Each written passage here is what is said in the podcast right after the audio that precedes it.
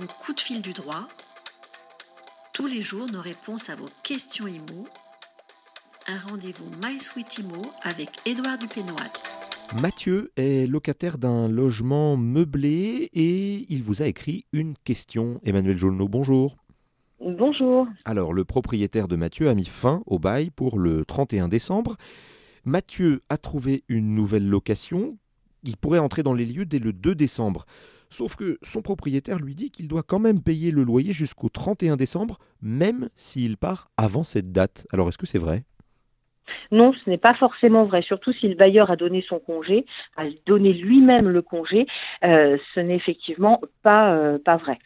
Pour rappel, pour un bail meublé, le bailleur peut donner congé, donc trois mois au moins avant le terme du bail. Ce congé peut être délivré donc par huissier, lettre commandée ou remise en main propre. Euh, les raisons pour lesquelles le bailleur souhaite donner son congé euh, doivent être précisées. Hein, c'est la reprise, la vente ou un motif légitime et sérieux, et le bail prend fin au terme. Mais ce que prévoit la loi, c'est que pendant le délai de préavis, notamment les derniers mois du bail, euh, le locataire n'est redevable du loyer et des charges que pour le temps où il a occupé réellement les lieux, dans la mesure où le congé a été notifié par le bailleur, ce qui est le cas ici de Mathieu.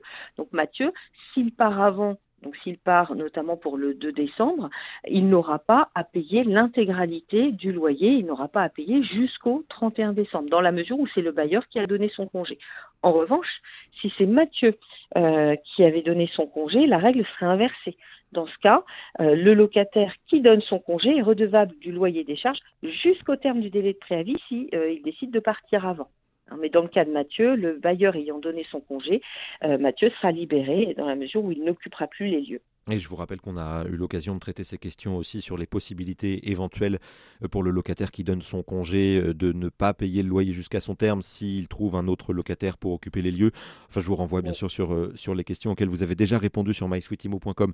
Bonne journée Emmanuel, merci pour votre réponse et à bientôt. Bonne journée, merci, au revoir.